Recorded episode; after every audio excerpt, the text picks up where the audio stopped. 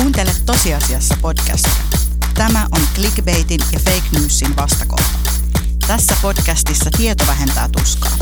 Keskustelen eri alojen asiantuntijoiden kanssa muun muassa identiteetistä, riistokapitalismista, avaruudesta, minimalismista sekä lukuisista historiallisista ja ajankohtaisista maailmantapahtumista. Puhetta tosiasioista. Tosiasiassa podcast.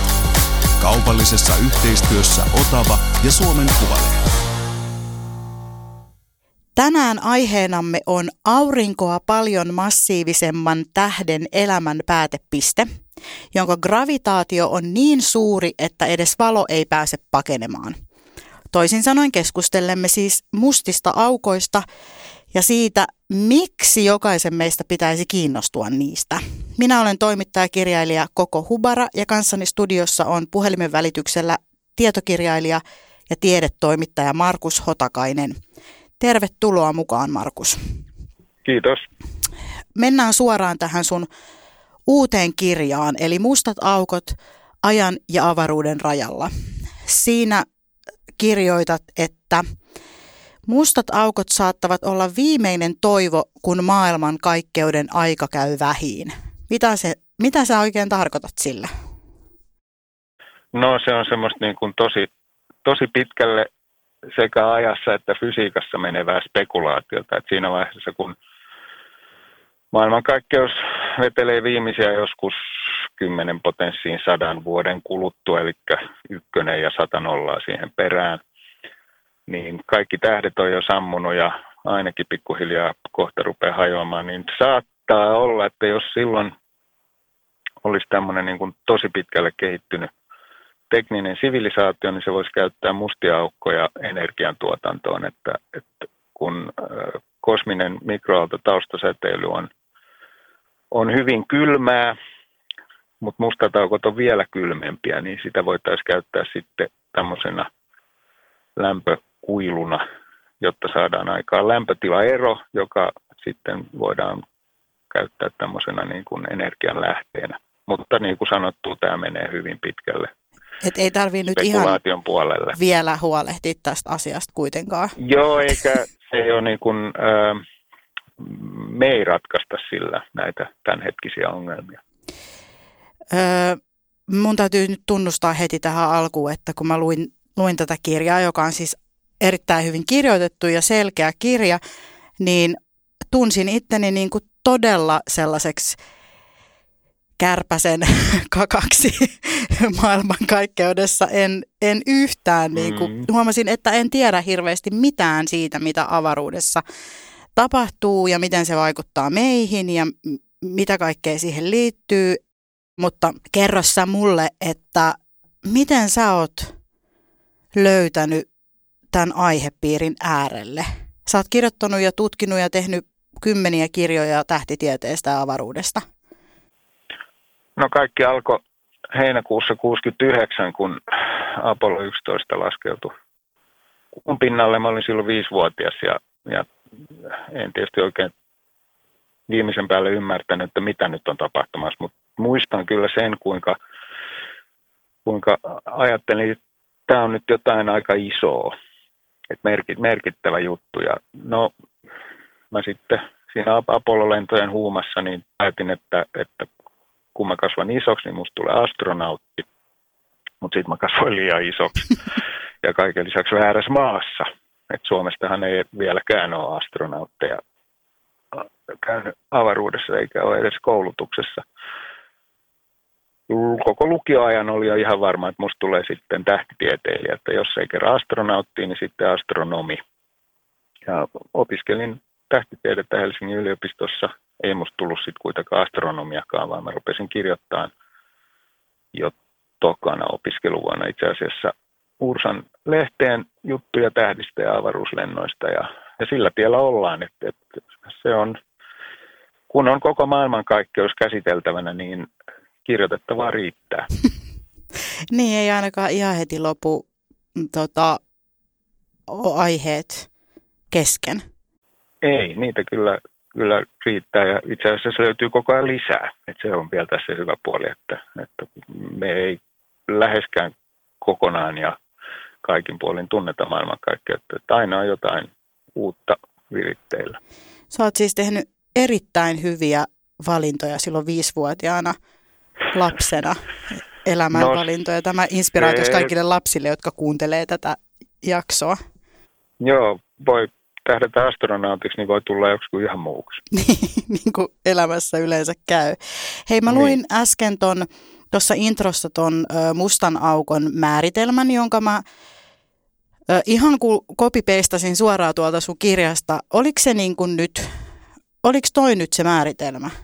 Onko siihen jotain lisättävää? Ja mikä se niin kuin on se musta aukko? Mikä se musta aukko on? Onko se joku kuoppa, mihin voi vahingossa imeytyä eikä koskaan pääse takaisin, vai mikä se on? No ensinnäkin siitä määritelmästä, että mustia aukkoja on siis tämmöisiä niin sanottuja tähdenmassaisia, eli kun muutama kertaa aurinkoa massiivisempi tähti päättää päivänsä siellä fuusioreaktiot ytimessä sammuu, niin se tähti luhistuu kasaan, ja kun se on muutaman kerran vähintään aurinko on suurempi, niin se luhistuu ihan täydellisesti, eli siitä tulee piste, jonka tilavuus on 0, mutta tiheys ääretön, eli musta aukko. Mutta niitä on myös toisenlaisia mustia aukkoja. Rakenteeltaan sinänsä ja periaatteeltaan samanlaisia, mutta hyvin paljon massiivisempia tämmöisiä supermassiivisia mustia aukkoja, jotka ei ole vain niin muutaman kerran aurinkoa suurempia, vaan muutamia miljoonia tai kymmeniä miljoonia tai miljardeja kertoja aurinkoa massiivisempia. Ja semmoisia on galaksien valtavien tähtijärjestelmien keskellä. Myös Linnunradassa on keskialueella on tämmöinen supermassiivinen musta aukko. Et ne on sitten hyvin paljon voimallisempia sekä gravitaatioltaan että sitten ilmiöltään, joita siinä ympäristössä esiintyy. Mutta musta aukko on siis matemaattinen piste, ja sen gravitaatio on niin suuri, että sieltä ei tosiaan valokaan pääse karkuun.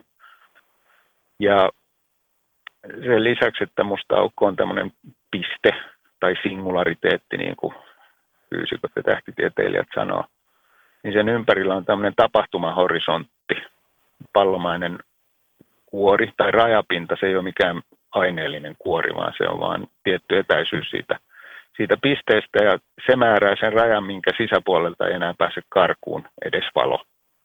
Et jos sinne tapahtumahorisontin sisäpuolelle joutuu mitä tahansa ainetta tai säteilyä tai joku uskallikko astronautti, niin sinne sitten jää. Et mustiin aukkoihin ei ole kuin menolippuja.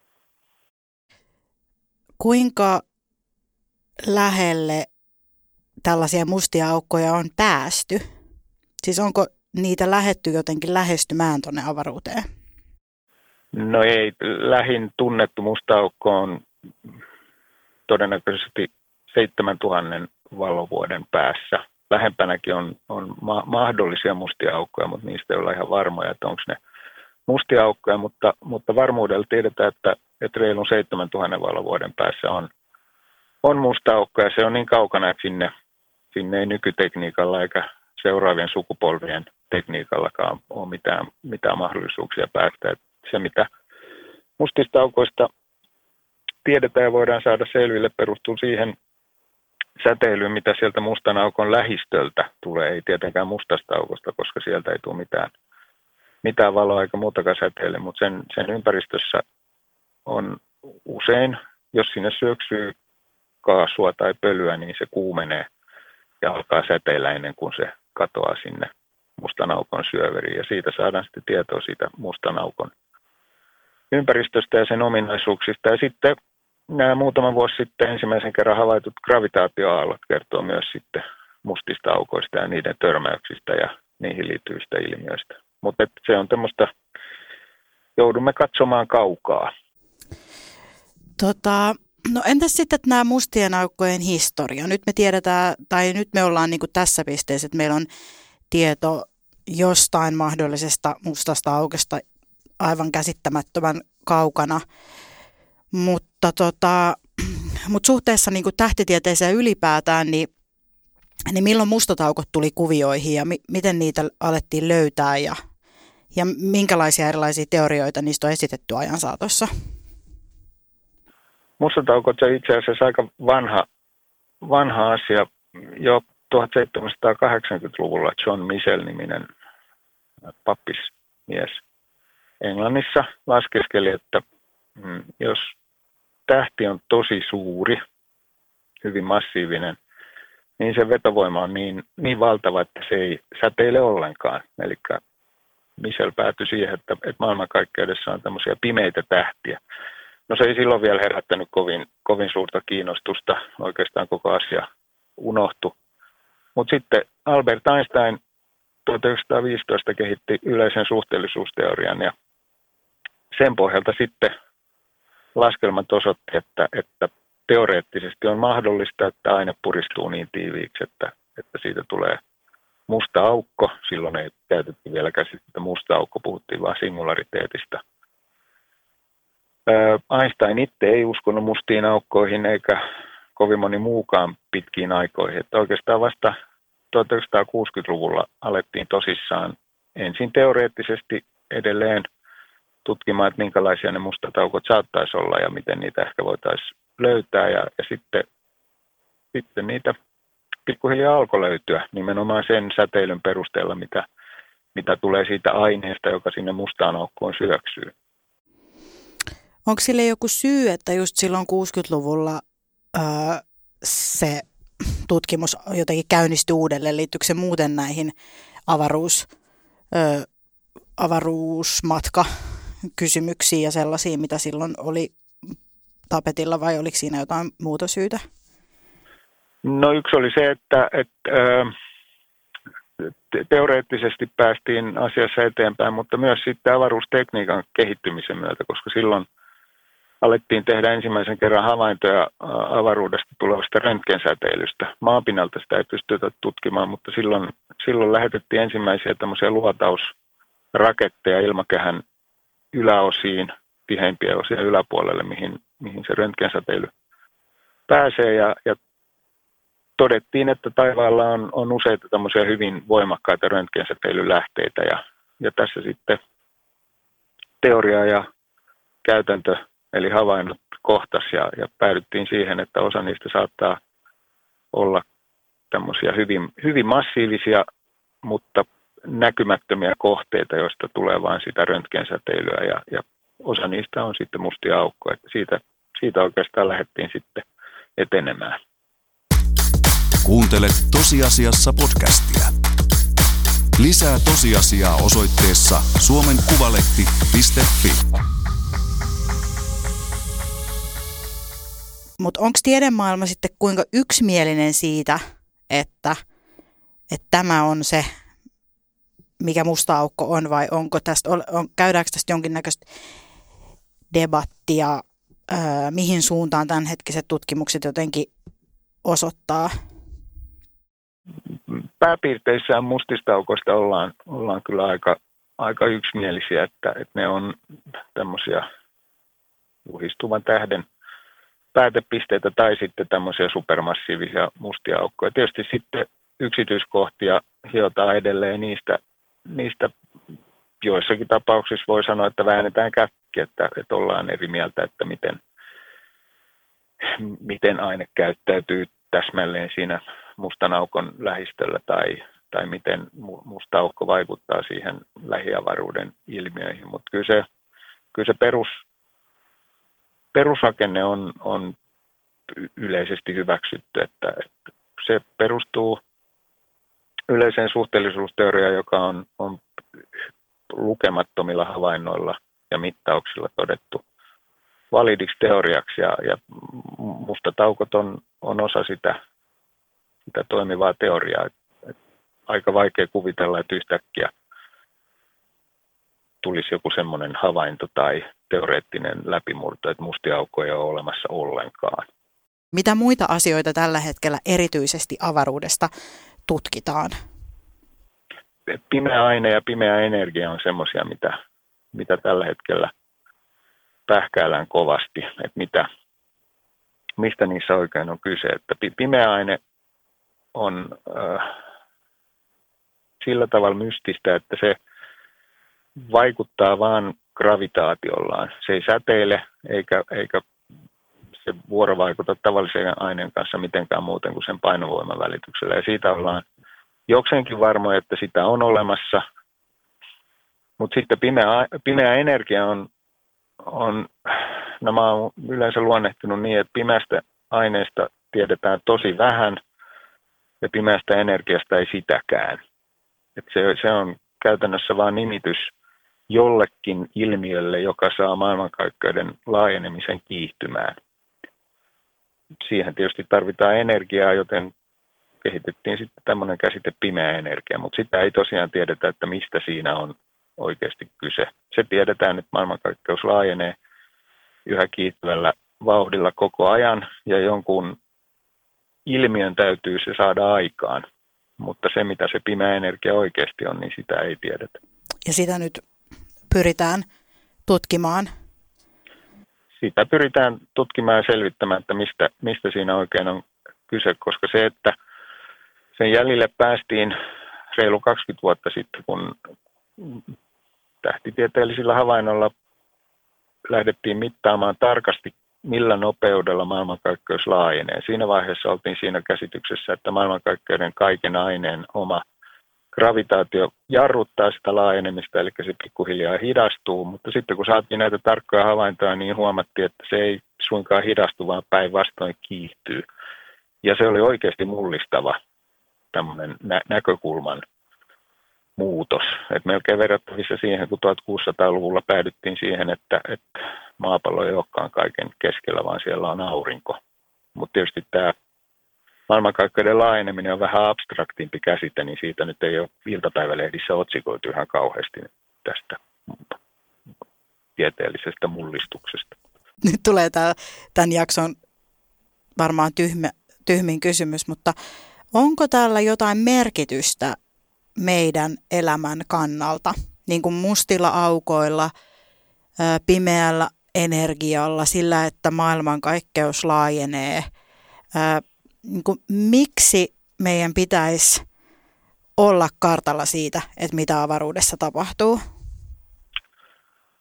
Ensinnäkään tyhmiä kysymyksiä ei ole olemassakaan, että on vaan niin kuin kysymyksiä. Vastaukset voi olla tyhmiä, se on sitten kokonaan toinen juttu. Mutta mustia aukkojen tutkimus on siinä mielessä tärkeää. Tietysti voisi ajatella, että jos niitä nyt on tuolla jossain tuhansien valovuosien päässä, niin so what. Jos siellä nyt tapahtuu jotain, niin ei se nyt meitä hetkauta. Mutta kyse ei olekaan siitä, että mitä niin kun jonkun yksittäisen mustan aukon lähistöllä tapahtuu tai mitä jossain galaksin keskustassa milloinkin on meneillään, vaan mustia aukkojen tutkimuksesta saadaan mahdollisesti vihjeä siitä, miten yleinen suhteellisuusteoria ja kvanttifysiikka saataisiin yhdistettyä.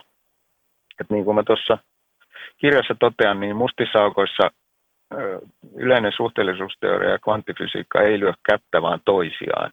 Ne on keskenään hyvin ristiriitaisia teorioita, mutta ne molemmat kuvaa mustia aukkoja ja ne molemmat kuvaa mustia aukkoja nykytiedon valossa oikein, joten niillä täytyy olla joku yhtymäkohta. Ja itse asiassa Einstein jo aikoinaan yritti löytää tämmöistä kaiken teoriaa, joka yhdistäisi tämmöisen hyvin suurten massojen ja gravitaatiokenttien ja muiden ja sitten hyvin pienten ilmiöiden maailmat ja niiden teoreettisen kuvailun. Ja jos se saadaan yhdistettyä, niin sillä saattaa olla sitten ihan, ei nyt ehkä ihan arkielämään välttämättä vaikuttavia tekijöitä, mutta se kuitenkin on osa sitä perusfysiikan tutkimusta, joka kuitenkin on antanut meille esimerkiksi nyt nämä kännykät, mitä tässä nyt juuri käytetään tälläkin hetkellä. Että jos sitä perustutkimusta ei tehdä, niin sovellutuksiakaan ei pystytä sitten kehittämään. Mutta sitten se, mitä niin kuin maailmankaikkeuden laajenemiseen tulee, niin se tietysti tuntuu vielä etäisemmältä ja tietysti onkin etäisempi asia, mutta se on myös osa sitä fysiikan ja tähtitieteen ja ylipäätään luonnontieteiden perustutkimusta. Halutaan selvittää minkälaisessa maailmankaikkeudessa me eletään. Ja kun se on tämmöistä luonteeltaan perustutkimusta, niin me ei oikein pystytä sanomaan, että minkälaista perustutkimusta kannattaa tehdä, jotta siitä olisi joskus tulevaisuudessa hyötyä, vaan oikeastaan kaikkea mahdollista täytyy tutkia, koska monesti tämmöiset mullistavatkin sovellutukset saattaa tulla sitten yllätyksenä, kun on päästy jossain perusasioissa hyvin pitkälle. Aivan. Se on osa niin kuin luonnontieteiden tätä perusolemusta. No sitten jatkokysymyksenä tuohon, että kun sä oot niin hirveän paljon lukenut ja seurannut tätä avaruustutkimusta ja maailmankaikkeudesta käytäviä tieteellisiä keskusteluja, niin kun meillä on ollut tässä ihmishistoriassa, on löytynyt painovoima ja on todettu, että maa ei olekaan litteä ja on todettu, että maapallo ei ole kaiken keskipiste, niin onko mahdollista, että tämän tyyppisiä isoja oivalluksia tulee vielä eteen? Vai ollaanko me löydetty jo kaikki? Ei me ole löydetty kaikkea. Maailmankaikkeus on niin suuri ja vanha. Kaukaisimmat kohteet, mitä tällä hetkellä pystytään tutkimaan, on yli 13 miljardin valovuoden päässä, mikä tarkoittaa, että se valo tai muu säteily, mikä sieltä tulee, niin se on lähtenyt yli 13 miljardia vuotta sitten liikkeelle, eli paljon ennen kuin maapallo on ollut edes olemassa. Mutta esimerkiksi tämä pimeä aine ja pimeä energia on semmoisia niin kuin viimeaikaisempia suuria mullistavia löytöjä. No pimeän aineen olemassaoloa ounasteltiin jo 1930-luvulla, mutta sitä on tarkemmin pystytty tutkimaan vasta viime vuosikymmeninä. Ja sitten tämä pimeä energia on tosiaan 20 vuoden takaa vasta tullut tähän niin kuin käsitteistöön. Ja niiden myötä on käynyt ilmi, että se aine, mitä me pystytään maailmankaikkeudessa näkemään, muodostaa siitä kokonaisuudesta vain muutaman prosentin. Suunnilleen neljäsosa on pimeää ainetta ja 2/3 on sitten pimeää energiaa. Eli niin kuin mä oon jossain todennutkin, että jos nyt ajatellaan, että nykyinen tähtitieteellinen tutkimus alkoi 1600-luvun alussa, kun kaukoputki keksittiin ja otettiin käyttöön tähtien tarkastelussa, niin 400 vuodessa tähtitieteilijät on onnistunut hukkaa 95% maailmankaikkeudesta. Että se, mitä me nähdään, on vain 5% siitä. Ja on mahdollista, että samantyyppisiä, tai ei nyt ehkä samantyyppisiä, mutta niin kuin luonteeltaan yhtä mullistavia löytöjä on odotettavissa jatkossakin. Et tietysti mitä tarkemmin me maailmankaikkeutta pystytään tutkimaan, niin sitä todennäköisemmin me tunnetaan se niin kuin pääpiirteissään aika läpikotaisin. Mutta on mahdollista, että jatkossakin tulee jotain ihan totaalisia yllätyksiä. Tämä on tosi jännittävää. Ajatella, että joo, mitä jos... Kyllä menee helposti yöunet. Niin, mulla vähän meni viikonloppuna, mun täytyy myöntää, kun mä vielä uudelleen luin ja mietin, että täällä mä vaan kellun ja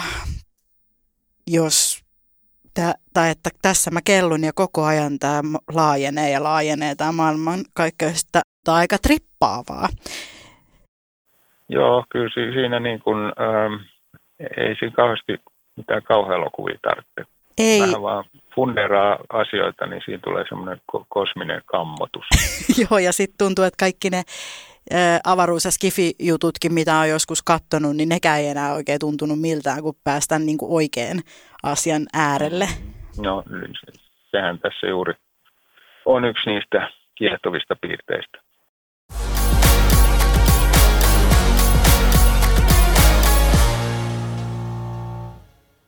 Nyt seuraa tosiasiassa podcastin vakio-osio 3 kovaa kysymystä, jossa kysymme kaikilta vierailtamme samat tiukat tosiasiat ja lämpimät suositukset.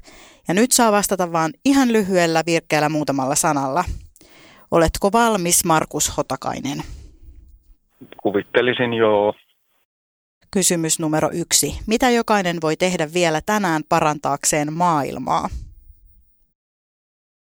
Kannattaa lähteä ulos, vaikka nyt on tämmöinen räntäsateinen keli ja katso, kuinka ihmeellinen tämä maailma oikeasti on. Entäs sitten suosituksia? Mitä muuta kuin omaa uutta kirjaasi Mustat aukot ajan ja avaruuden rajalla suosittelisit meidän kuulijoille? No mä oon nyt viime aikana aika montakin ilmastonmuutoskirjaa lukenut, mutta esimerkiksi J.P. Koskisen Hiilijalanjäljellä olisi aika hyvä, koska siinä hyvin selkeäsanaisesti tuodaan esiin, että mistä tässä oikeasti on kyse, miksi meidän pitäisi toimia just nyt eikä yli huomenna. Ja J.P. Koskinenhan on ollut meillä myös haastattelussa tässä sarjassa, kannattaa sekin jakso kuunnella.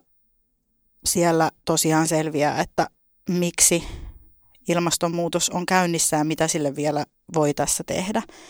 Entäs sitten kysymys numero 3. Mitä sä aiot seuraavaksi tutkia, mistä aiot kirjoittaa?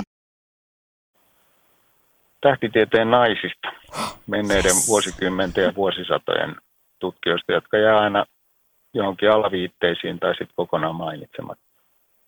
Tämä oli siis mahtava skuuppi.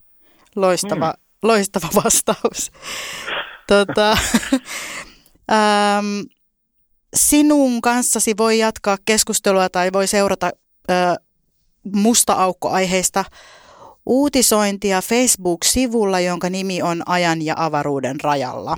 Ja sitten sen lisäksi kuulijoille tiedoksi, että jos aihe herättää kysymyksiä, kommentteja tai haluatte lähettää palautetta, niin missä tahansa somekanavassa voi käyttää hashtagia tosiasiassa, niin siellä voimme jatkaa sitten keskustelua yhdessä. Minä olen siis Koko Hubara ja vieraanani on ollut tietokirjailija ja tiedetoimittaja Markus Hotakainen. Lisää mustista aukoista ja avaruuden mysteereistä ylipäätään voit siis lukea hänen uudesta kirjastaan Mustat aukot ajan ja avaruuden rajalla. Se löytyy kirjojen suoratoistopalveluista ja perinteisistä kirjakaupoista. Kiitos Markus, kun tulit vieraakseni. Kiitos. Ja kiitos myös kuulijoille. Muistakaa kuunnella kaikki muutkin Tosiasiassa podcastin jaksot. Kiitos. Puhetta tosiasioista. Tosiasiassa podcast. Kaupallisessa yhteistyössä Otava ja Suomen Kuvalehti. Jatketaan tosiasioista somessa. #tosiasiassa.